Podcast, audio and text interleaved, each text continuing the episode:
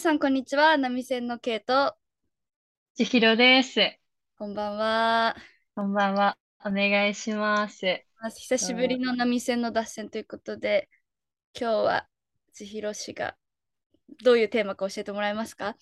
はい。えっと、今日はもうなんか軽く、最近就活をまあ始めるというか、なんか就活関連のインターンとか、まあ、なんだろう、その合同説明会とか行って、行き始めてて、で、その中でなんか感じたちょっとなんか違和感であったりとか、その就活始めてるとやっぱ友達から、この採用官からこういうなんか質問されたとか、話を聞いて自分がモヤモヤってきたので、なんかそういうこととかを、まあ話していきたいなとか思いました。いいね。っていう感じかな。よろしくお願いしますうんお願いします。どう、そうん、どう？ね何がモヤモヤしたなんか、もう一番、なんだろうな、なんかすごい軽いことで、軽いっていうか、なんかその、面接官ないよとかっていうよりも、最初になんか靴が私すごく好きじゃなくて、就活の。よくなんか靴、なんだっけ、靴ムーブメントがうんうん。多分あって、この前訴訟したのかな。そうだ。多分、なんかその、パンプスを、なんかその、ヒールがないパンプスが、いくら探しても結構見つからなくて、それってなんか、あまりにもヒール付きのパンプスがその、清掃として見られてる感じがちょっとあ窮屈とか圧迫感を受けてうん、嫌だなーって思ったんだけわかる。ど、確かになんか就活、か。就活ってさ、あの、見た目、あ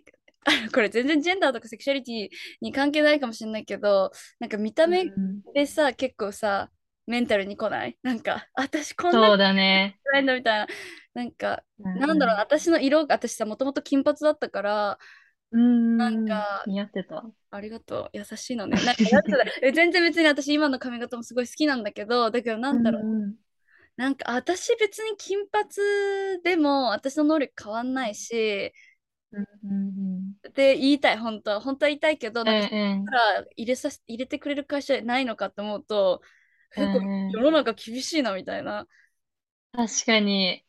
なんか、そうだね。なんか、でも逆に、なんかお父さんが人事やってて、その、たまに。で、なんかちょっとその、それに関して、うじゅって聞いてみたら、なんかその、一応一つの言い分としては、なんかその、生徒がちゃんとみんなその、就活生が、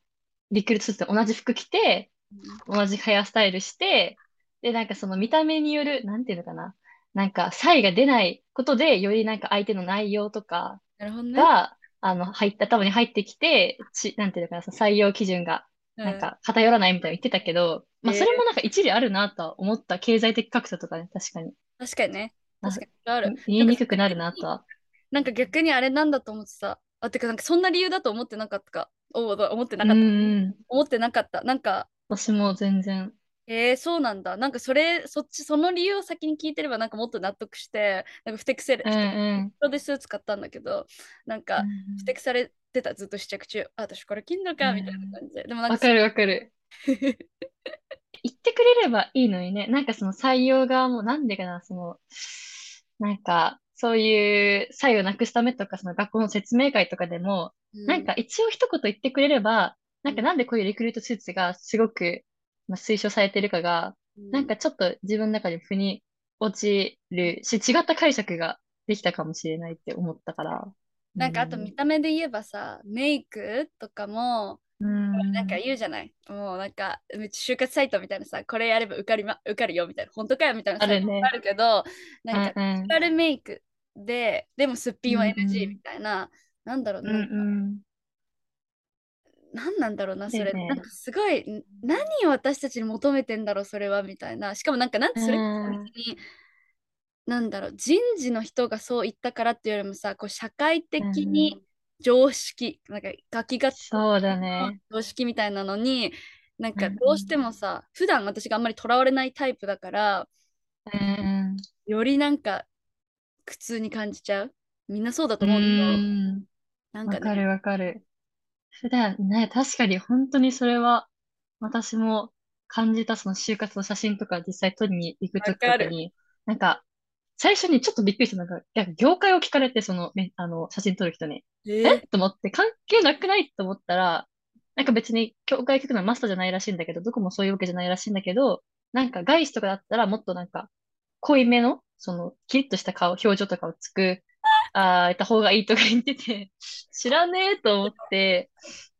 でもまああっちは多分プロだから、なんかそ、なんていうかな、そのお客のニーズに合わせた提供をしてるっていう上で多分プロフェッショナルかもしれないけど、そもそも日本、なんか写真もつけなくていいのになとかいや、思っちゃう。証明写真。なんか、性別もだし、なんか顔、うん見た目もうん。だし、関係ないじゃん。なんかそのさ、さっきの話につなげるならさ、その均質、なんていうの？その見た目をとっとあ、そのなんていうの見た目をみんな同じような格好にすることによって、なんかその人のうん。内容、その人の中身についてすごい深掘りしていきたいんだったらさ、うんなんか、うん。え、じゃあうちらな、なんかあの、カメラオフのズームでいいっすか？みたいな、なんか、そうなんかでも本当そ極れ、論、うん。そう、その論理でいくんだったらさ、それがそうなうん。わけじゃん。だけどなんかすごい、うん。なんだろうね、なんか別に、そう、なんか誰が正解かわからないからずっとなんか就活やってる時不安だし、うん。だからなんか普段は絶ね。対に日常生活は聞かないなんかアドバイス、なんかうん。そういう女のう女性なん。んだったら柔らかい印象みたいな、そういうなんかちょっと何言っちゃってるかわかんないんですけどみたいな、あうの、ん。ものにもなんかこう耳を傾けてしまう自分にも嫌だしなんかすごいなんかもうわかるわかる。いろんな感情がなんかもう何が正解か分からないしうん。ずっとこう評価され続けてる自分がうん。なんかその存うん。在であることがすごくなんか嫌だなってめっちゃ思う。確かに。ちょっとわかるかも。そのなんか、普段聞かないアドバイスが気に入っちゃうのとかも。うんうんなんか、もしもじゃあ服装が自由なとこに面接自分がいたとしたら、で、それで落ちちゃったら、ちょっとなんか自分の見た目とかはん、あの、反省するかもしれない。もしかしてこの服ダメだったかなとか、確かに。なんか、確かになんかそれ服装とかに理由付けをうんしちゃうのかもしれないなと思いつつ、なんか日本人ですらこんなに、なんていうかな、見た目とかで結構、まあ判断基準になる、だったらなんか留学生とかすごい就職、なんか難しいというか、なんだろう、その、もう人種の話になっちゃうけど、うん、ジェンダーと外れちゃうんだけど。に。うんうん。これはもうなんて就活お悩み相談室みたいな感じに今回なってるけど、え、わかる？すごいなんか、なんかさ、普段ならさ、別に何着たっていいし、どんな見たうん目してうんもいいし、っていうふうに私はすごい思ってるし、なんかそのあなたはあなたの上、あなたらしくいるときが一番ベストだよっていうのをうんう普通んにそ当たり前にそうだと思ってるけど、なんでこう就活になると、なんか、なんだろう、差別的なあうのん。感じで、そのルッキズムとか、まあ人う種のこともんそうだし、なんかすごく、うん。なんなんだろうね、そっちが気になってくるのって、すごいなんか、うん。痛いとこ疲れてるなっていうのすごい、え、何？自分らしくいたいんだったらいればいいじゃん、落ちるかもね、みたいな。わかるわかる。うん。そうだね。なんか、ある。なんか、な、なんだろうな、その、さっき言った、その最初にちょっと触れた、そ。の、ある就活生、LGBTQ の当事者の就活生の話になるんだけど、なんか、その、例えば、なんかクロ、クローズドで就活するか、オープンでクローズ、あの、オープンで、カミングアウトして就活するかって多分2種類、2つの方法が、うん。があると思うんだけど、なんかその、まあ、トランスジェンダーの人って、なんだろうな、多分就活の時にオープンにする人の割合がちょっと高い、なんかその見た目的にもっていうか理由もいろいろあるらしくて、でもなんかその時にその記事が、ある、私が読んだある記事が、なんかそのせっかく能力とか、その自分なりの強みがあるのに、うん。なんかそのそういうセクシャリティに関してすごくなんか質問を面接の時にされちゃって、他の人とかみんな5分5分5分均一で面接時間があって、ちゃんとみんないろいろ質問す、えっと、見た目以外の質問されてるのに、自分だけ4分間見た目の話で、1分間しかなんか自己 PR できなかったみたいに言ってて、なんだそれはと思って、でも逆に採用する側からしたら、もっと知っときたいっていうなんか大義名分があるから、なんだろう。なんか、ちょっと言い分もわからなくはないけど、採用側の。うん。でもそもそもなんで採用でそれを聞くのかなっていう対するなんか不、不満は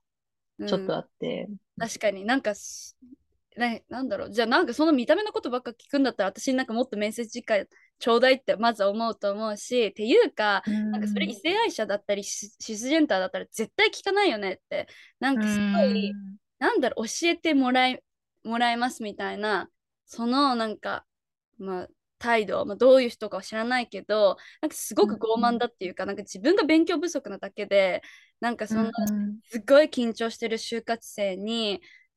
でさらになんかこうカミングアウトしてもうな今すもうものすごくなんかド緊張状態で何言われるかがすごくその人の人生の左右にあ人生にかかってるななんて言うの？なんかその人のうんわかるわかる。そうだね。発言するその言葉が多分一生心に残ったりする可能性が全然あるわけじゃない？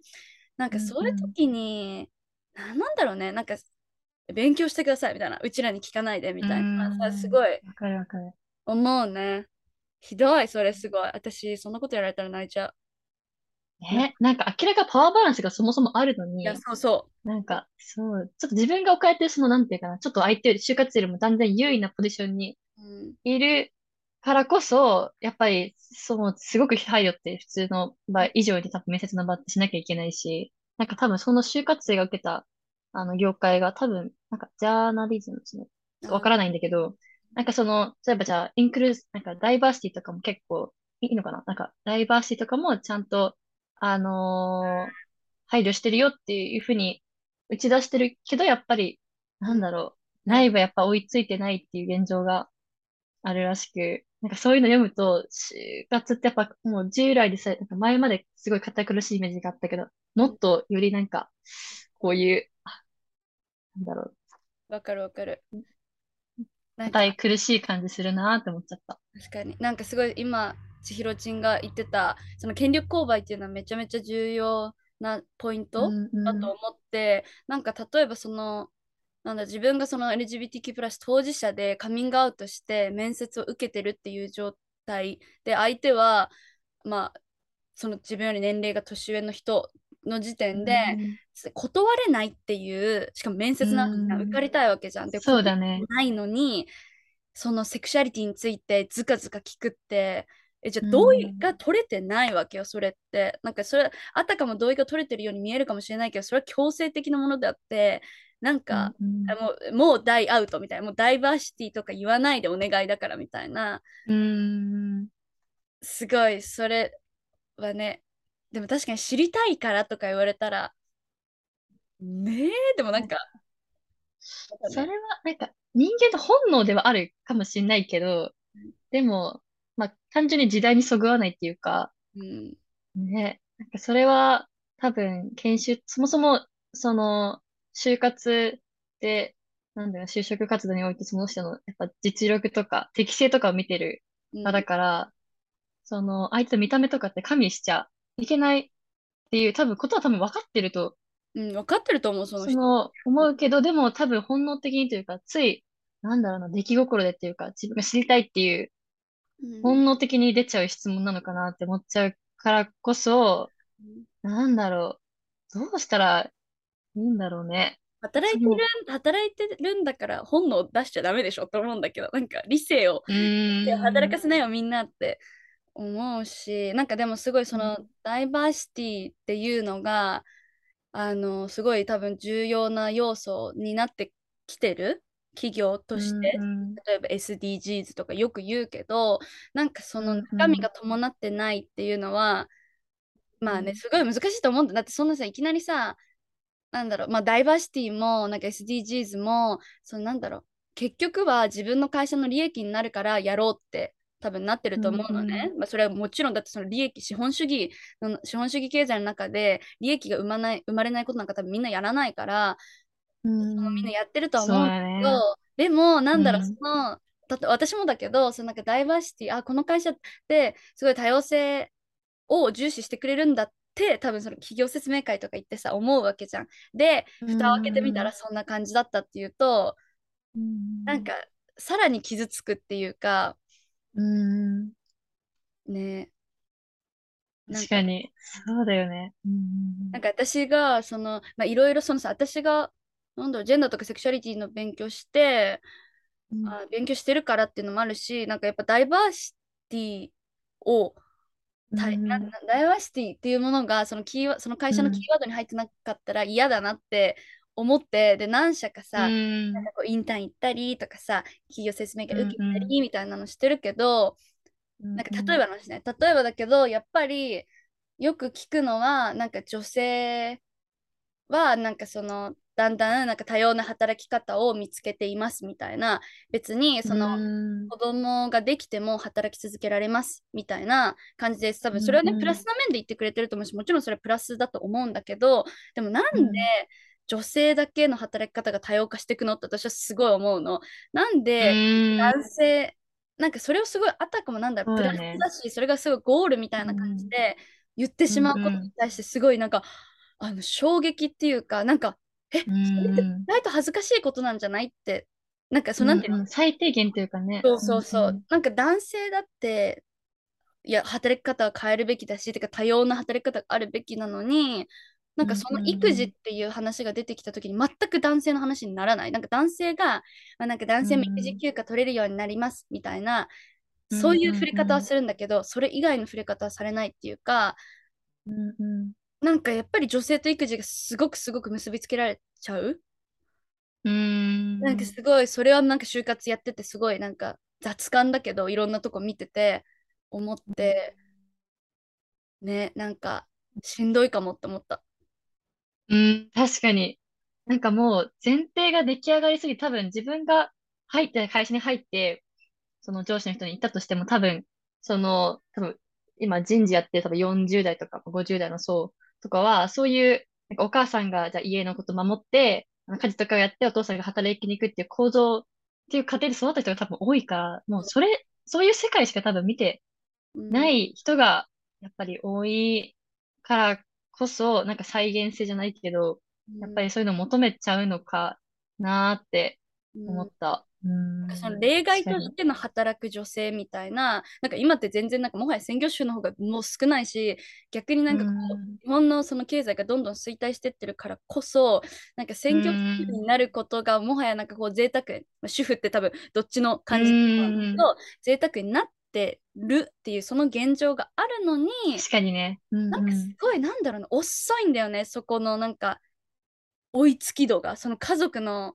めちゃめちゃかも、もはや共働きがほとんどのはずなのに、うん、うん、なんうん。で永遠に働く女性ってちょっとなんかレア感っていうか、なんかなんてちょっとわかるかも。なんか、キャリアウーマンみたいな感じで、なんかちょっと持ち上げる感じね。そうなのがん、すごい嫌、嫌っていうか、なんで、なんで？って、なんか全然現状と伴ってなくない？その感覚がっていうのはすごい思う。うーん、確かに。そうだな。なんかさ、よくさ、なんだっけ、ちょっと具体的な単語忘れちゃったんだけど、なんか映画とかで、なんていうのかな、例えばそのキャリアウーマン、ウォーマンとかを、うん。その、力強い、その、なんだろうな、女性のエンパワーメントみたいな風に、うん。なんか使う表現みたいなのがあったと思うんだけど、うんなんか、なんだっけな、ガーまあいいや、なんかその、そういう感じで、なんか企業の公式ページとかに、そうん。の、なんていうのかな、その、いかにも、まあ、全部の企業はそういうわけじゃないんだけど、例えば一部私が見けたの、なんか見受けたのは、その、すごい、なんていうのかな、ダランって、いえっと、その、その、必ずヒール履いてる女性なんだけど、あの、ここで、こうこうこういうキャリアも積んで、なおかつ育児とも両立できてますみたいな感じで、なんかキャリアウーマンをなんかすごく大々的になんか宣伝してる。企業とかもホームページであって、なんか、なんだろう、このモヤモヤ感はと思っ。て、でもなんか、うん。すごくビジュアルでちょっと、あ、女性の社員がいるんだってのはわかるから、うん。なんだろう、なんか、諸刃の刃、刃だなと思った、そういうキャリアウーマンのその表現の仕方みたいなのって。でもなんかすぐ、てうん。か、なんだろう、私のお母さんがずっと働いてて、なんか、あれうん、すごいうん、かっこいいと思うわけで、すごい、あ母はいいなと、私は母はすごい好き素敵な人だなと思うんだけど、そういう仕事いうつも見ん、てるから。だけうん、ど、うん、私の母もそうだし、だから私は母すごく尊敬してるし、母みたいに育児も、なんだろうな、その育児も仕事もがん両立うしている人をん、見る人のことすごく尊敬してるからなんかうん、変に捉えないでほしいんだけどだけどなんかそういう女性をこう企業からこう見せられるとあ私ってうん、強くならなきゃいけないんだこの社会でっていうのはすごうん、いなんか思ってなんかうん私強い人わかる。うん、うん、大好きだし超尊敬してるんだけどうんなんで強くならなきゃ私ってこの社会で生きていけないんだろうみたいなうんうんうん。私もっと弱く生きてたいってなんか弱くてもなんか守ってくれる社会でいてほしいっていうのがすごいうん思っちゃうんだよね。なんかそういうさかっこよくばいわゆるこうバリキャリっていうの？うんうん。に仕事全然はめっちゃ働きたいと思うけどなんかなんだろうななんかそのあーなんか女性として日本社会で働くのってやばいのかもみたいな なんかそういうかっこいいと思うべきはずの存在からこの人絶対大変だよなみたいな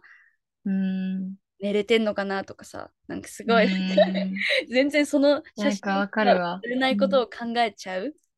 うん。確かにね。なんか、仕事も頑張って、育児も頑張ってる偉大な母みたいな、その母親に対する多分、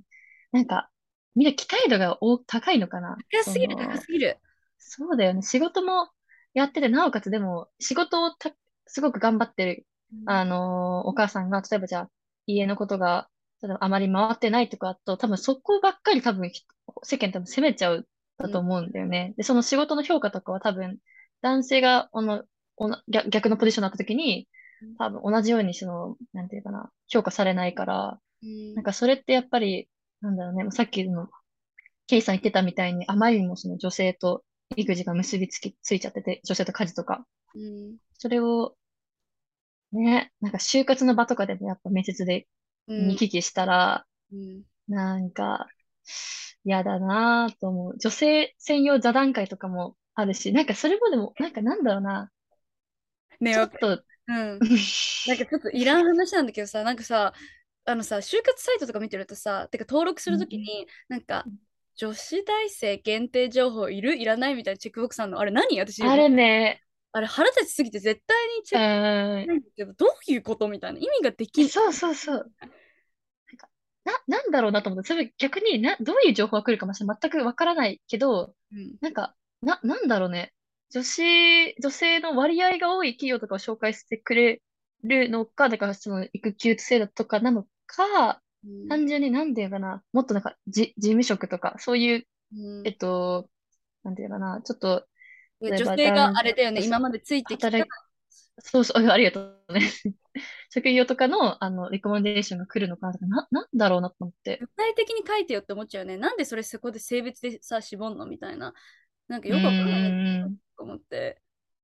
確かにね。確かに性別ってある必要はないよね。うん、ないない。だって別にさ、うんその人の生きたいないわその人の性別に関係なくないみたいな。うん、全くないと思う。なんか逆に楽なのかなそういうふうにくぐった方がさ、その、そうだと思う。なんだろうんう。うん、ね。なんかすごい雑な、雑だなって思いながらさ、あ私ここでやべえみたいな、就活ってやべえとか思いながら やってる。わかる。ねなんか挫折す、でもなんかすごい話はちょっと飛んじゃうんだけど、この前 GS センター行って、はいはい。なんか、あの、めっちゃ、なんかすごいなと思ったのが、その、なんだっけ、えっと、壁一面かな？その、になんかその就活の、その LGBTQ 当事者の人たち、まあそれ以外の人たちも、その、用に向けた、なんかその資料とかパンフレットとかがたくさん置いてあって、その、あとなんかダイバーシティ、なんだっけな、ダイバーシティキャリアフェアみたいなのも、うんうんうん。なんか、そのパンフレットが置いてあって、あ、でもなんか、なんていうのかな、その、その層に向けた、その、なんか具体的ななんかその面接、面接の情報とか、その就活の情報共有っていうのはあるんだなってことがすごい感動したのが記憶にあったらしいかも。ありがとうございます。なんかその、あの、早稲田大学、G、あ GS センターっていうのは、えっと、私が勤務、アルバイトをしてる、あの、早稲田大学ジェンダーセクシュアリティセンターっていうところがありまして、あの、一般の方もこ来れるので、ぜひぜひ来ていただきたいんですけど、あの、まあ、なんかそういうところで、なんか年、GS センター年に1回そういう LGBTQ+ の学生かもしれない人に向けて、なんか就活イベントみたいなのを年に1回やってて、今年もやるんだけど、なんかそういうところで実際に、なんかその、実際にそう、就活を経験した当事者の人から話聞いたりとか、そうね、なんか、なんだろう、そういう、なんか、えー多くの人が使うサイトって本当に雑だし、全然ダイバーシティに富んでないんだけど、なんかやっぱだから自分で見つけるしかないよね。あるにはあって。うん。補足ありがとう。いやいや、ありがとう、来てくれて。ね、いや、もうすごく感動した。なんか、あ、なんかね、あれだね、そのネットとかのその、なんていうか、ツイッターとかその SNS 見てる分にやっぱりその情報って、なんていうか、リーチしにくいけど、うん、なんかでも、あるよ、そこにちゃんと、でもそういう存在あるよっていうことを知れたのが、すごい自分的に大きかったし、そうだね。うん、探せばあるんだなっていうふうに思った。ほんと、そう、でも探さなきゃいけないんだよね。なんか、なんで探さなきゃいけないんだろうって。なんか、うん。あってほしい。なでっかいサイトなんだったらさ、とか。うん。そうだよね。確かにね、あまりにも就活のその、なんか、その、大手の就活サイトとかが、うん、その、マジョリティの層っていうかね、その、一番多分効率がいい方法で作られてるからこそ、やっぱ、そこに漏れちゃう人に、のなんか、を支えてあげる、なんかプラットフォームがないといけないし、それをやっぱ探さなきゃ、で、み見つかりにくいっていうのはなんか少し残念だなっていうふうに思っちゃうかもしれない。でも、いや、GS センター良かったです。ありがとうございます。すいません。GS センターのなんか宣伝みたいになっちゃったけど。うん。ありがとう。全然、なんかまあ、ちょっと話題はまた変わるんですけど、話したいことがあって、一、うんうん、つ目からいきます。うんうん、なんか、あのー、就活をさ、始めるとさ、うん、なんかじゃあこれからの人生どう生きるみたいなさ、え、バカでか質問みたいなのってあるじゃん。うん、なんか、うん、なんかそういう時に、なんだろう、結婚とか、うんうん、子供とかが、なんだろう、うんうん、さっきもその千尋ちゃんが言ったように、なんだろう、こう、マジョリティ層に合わせるからこそ、うん、そういう単語が簡単に出てきて、それについて考えるみたいなことが当たり前なのがすごい、もやもやする。うん、なんか別に全然結婚してもいいと思うし、子供なんかも私も大好きだけど、でもなんだろう、なんか、なんかそれを考えることが必須みたいな、なんつうんだろう、な。んかその、すごいその恋愛至上主義というか、うーん、なんていうの、なんかすごい、ああ、例えばアロマンティックセクシャルの人が、なんかそういうこを大前提に話が進んでる時にどういうふうに思うんだろうとかすごい考えるし、うん、うん、なんかちょっとわかるわ。うん、めっちゃ、もうん、そう、なんか就活の例えばなんか将来プランとか考えるときに、やっぱりなんかその、なんでそのこういう、こういう仕事をしてっていうのと関連してなんかここで人生の節目でこういうことをするとかこういうことをなんかやりたいみたいなのとやっぱり関連して出てくるよね。うん確かに確かに。そう、私自身なんか、あ、全然いいよ、かい。どうぞどうぞどうぞ。あ、聞きたい。お願いします。いや、なんかもう単純な自分の話なんだけど、私自身なんかもう倍だから、で、なんかその結婚とか子供とかを逆になんかあんまり考えなかったりするのね。うん。なんだけど、でも、なんか、なんだろうな。なんか、でもなんか日本にいる時の方が、でもそういう概念とかはすごい頭に思い浮かぶなっていうふうに確かに。なんか感じてて、なんか海外とかだったら、そもそもなんかなんていうかな、なんか20代後半とかでも、まだその大学院行って勉強したりとか、まあ博士号、修士号とか行ってて、で、なんか、そのなんていうか、日本の、まあちょっと風潮でもあるかなっても、その30代までに結婚するみたいな、っていう考えをそもそもなんか、それがなんかくだ、くだらないっていうか、なんかそういう考えを持ってない人が多いから、うん、逆に日本にいると、なんかね、ちょっとそういうコンセプトがすごくプレッシャーとかにもなるよね。なんかめっちゃ千尋ちゃんさっきからもすっげえいいことばっかり連呼しててごめん。なんか私が泥棒みたいな感じなんだけど、なんかあの千尋ちゃんが言ってたあれやばいでも言ってたこと忘れちゃった。いや思い出す。えっと えでもなんかすあ分かるからえっと日本にいると、考えることを強制されるのマジやばくない？って、ね、私の人生だしみんなの人生みんなバラバラなはずなのに、うん、なんだろう。なんでそのなんかその通過儀礼はみんな一緒だよねみたいな。別になんか、いや結婚する人もしない人もとりあえず結婚について考えようみたいな。えなんで？みたいな、うんうんうん、え確かにね。なんかわかんないんだよねそれがすごい。わかるわ。なんか結構さちょっとかあの関連してるかわかんないんだけど、意外と、なんか日本って結構さ、その主流なレールがあってさ、その、あまり受験に関してもさ、その、大学入ってこうこうこういう勉強をしたいって、その、まあ、なんていうかな、い一般の、その、大学とかだったら専門学校とかじゃなくて、うん大学でこういう勉強したいって思って入るっていう人もいるけど、っていうよりは、なんか、なんとなくイメージ湧かないけど、学歴とりあえず欲しいからとか、うんその、なんていうかな、その、なぜを多分自分にあんまり問いかけてこないで、うんその小中高を過ごしている人が、多分他の国に比べて、まあ、欧米諸国に比べて多いのかな。もしかしたら。私なんか、なんだろう、自分の人生になんか responsibility を、なんかその自分のか人生を舵を取ってるって感じてる人が、うんなんか少ないようにも感じたりはするかも。確かに。なんかでもそういうふうにさせられてるっていうか、なんか普通に教育のシステム的に、まあ、みんな同じっていうふうに、まあ、画一性画一性みたいな感じでやってきて、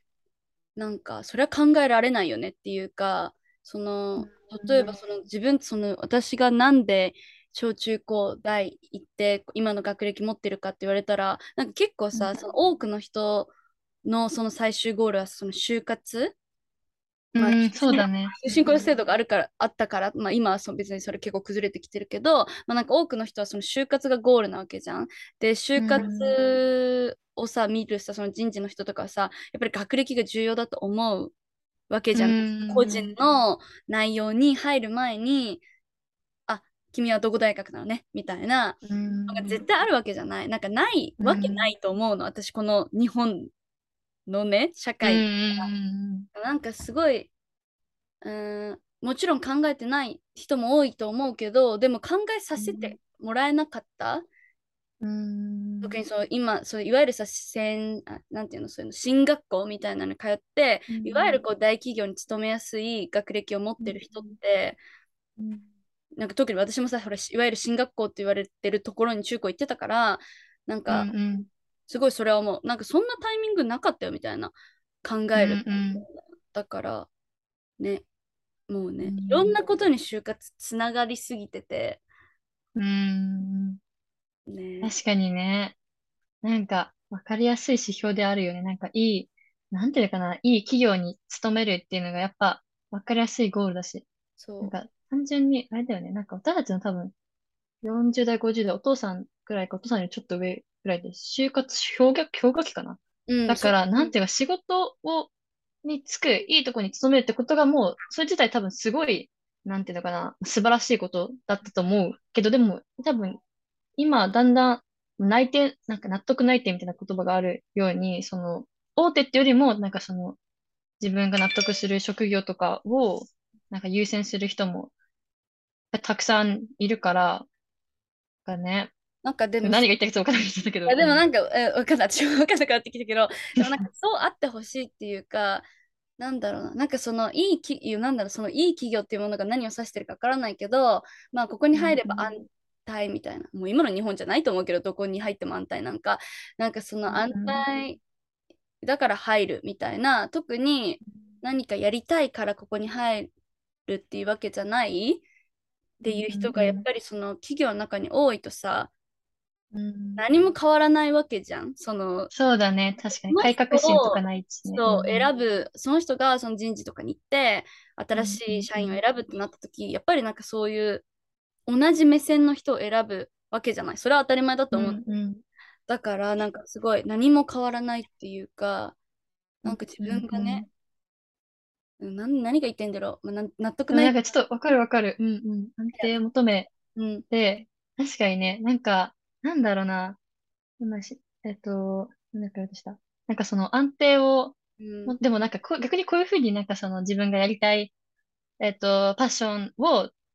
貫いて、その、えっと、行きたいとか、その自分がやりたい軸を絶対ゆず、あの、揺らがずに、あの、就活したいって、逆にでも、なんかちょっと思うのが、すごく恵まれてるなって最近思うことが多くて、本当になんかそれって、なんだろう、絶対、金銭的な、その、なんていうかな、負担とか、その、自分がじゃあもしも大学の学費を自分、全部自分で払ってたら、うん。大学院って多分オプションはないし、うん。なんか、だったら、もう、いわゆるその、給料がいいところに就職して、安定を多分第一、第一に求めるから、うんなんかやっぱり、あれだな、なんかその、自分がこの、なんていうかな、その、し自分の、なんか就活のこの、大手思考とかを語るのは多分自分、すごいお門違いっていうか、うん、違うなっていうふうには思ったりもするかも。めちゃめちゃ思う。っていうか、なんかすごいそれって、そのなんか就活のなんか中ですごい思うのが、なんかさっき実はその編集ではもう分からないようになっちゃってると思うんだけど、その千尋ちゃんの Wi-Fi が止まったり、なんかこの収録が始まる前に私の Wi-Fi、私の家の Wi-Fi が止まって、なんか、あ、やばいやばいみたいな収録できないみたいになってた時があったんだけど、なんかそういう、こういうのもさ、なんだろう。うんうんなんかこうオンラインのものが多くなってきたじゃない就活って。でそれはもうそのコロナ禍だっていうのもあると思うんだけどなんか当たり前とされてること？就活生なんだから当たり前にできるよね、うん、上位できるよねってされてるものが。え意外と恵まれてる人にしかできなくないですか、うん、それってっていう。うん確かに、うん、なんかすなんかその持ち物スーツを買うとかもさ私はもう超一番安く行きたいけど新品が欲しいみたいでなんかもうにもう二度とスーツ買いたくないから、まあ、安心のユニクロでみたいな感じにしたけど、うん、なんかこういうのもさなんだろう、なんか、とか Wi-Fi とかそれこそ、ビンビンの Wi-Fi とかも、めっちゃお金かかるじゃんって思うんだよね。うん。確かにね、なんか、そういうとこでその就活ができる、なんか就活を安心して、そのせ、